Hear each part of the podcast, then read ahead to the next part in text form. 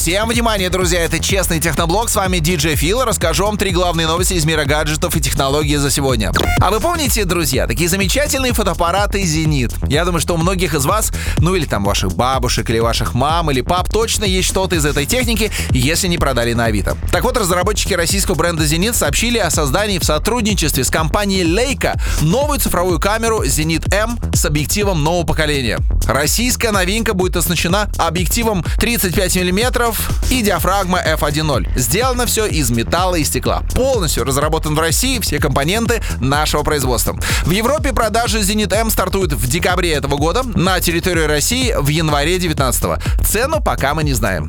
Если корейская компания Samsung уже отчиталась перед нами своими флагманами, самыми классными телефонами две тысячи восемнадцатого года, то другие корейцы, компания эл джи, только нас балуют свежими утечками.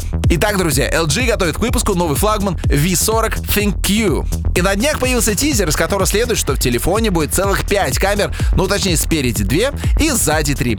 Диагональ дисплея шесть целых четыре десятых дюймов, моноброви скорее всего не будет, и пока, кстати, даты презентации тоже нет.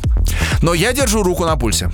Друзья, если вы считаете себя очень модными и постоянно проходите все апгрейды, да еще являетесь владельцем Макинтошей, то для вас доступна новая версия операционной системы macOS под названием Mojave. Совершенно бесплатно вы можете скачать ее из App Store и установить на свой Mac. Как всегда, операционка весит достаточно много, поэтому вам потребуется хороший интернет, ну и время для установки.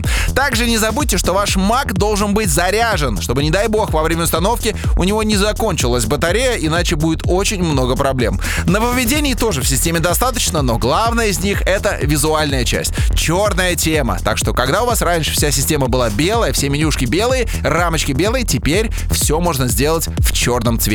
Ну а на этом у меня все. Это был Честный Техноблог. Меня зовут ди джей Phil. Берегите свои гаджеты, и они прослужат вам долго.